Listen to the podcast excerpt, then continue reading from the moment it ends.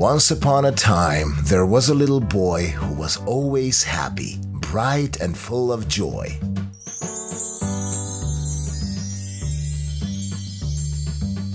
His parents named him Garry. He never made a noise when he played in his room, which was full of toys.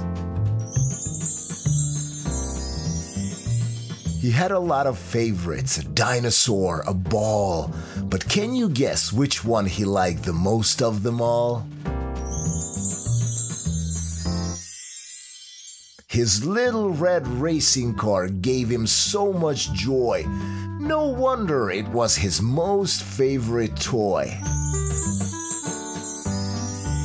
He played with it every day in the house and on the lawn, even in the garden, until it was gone.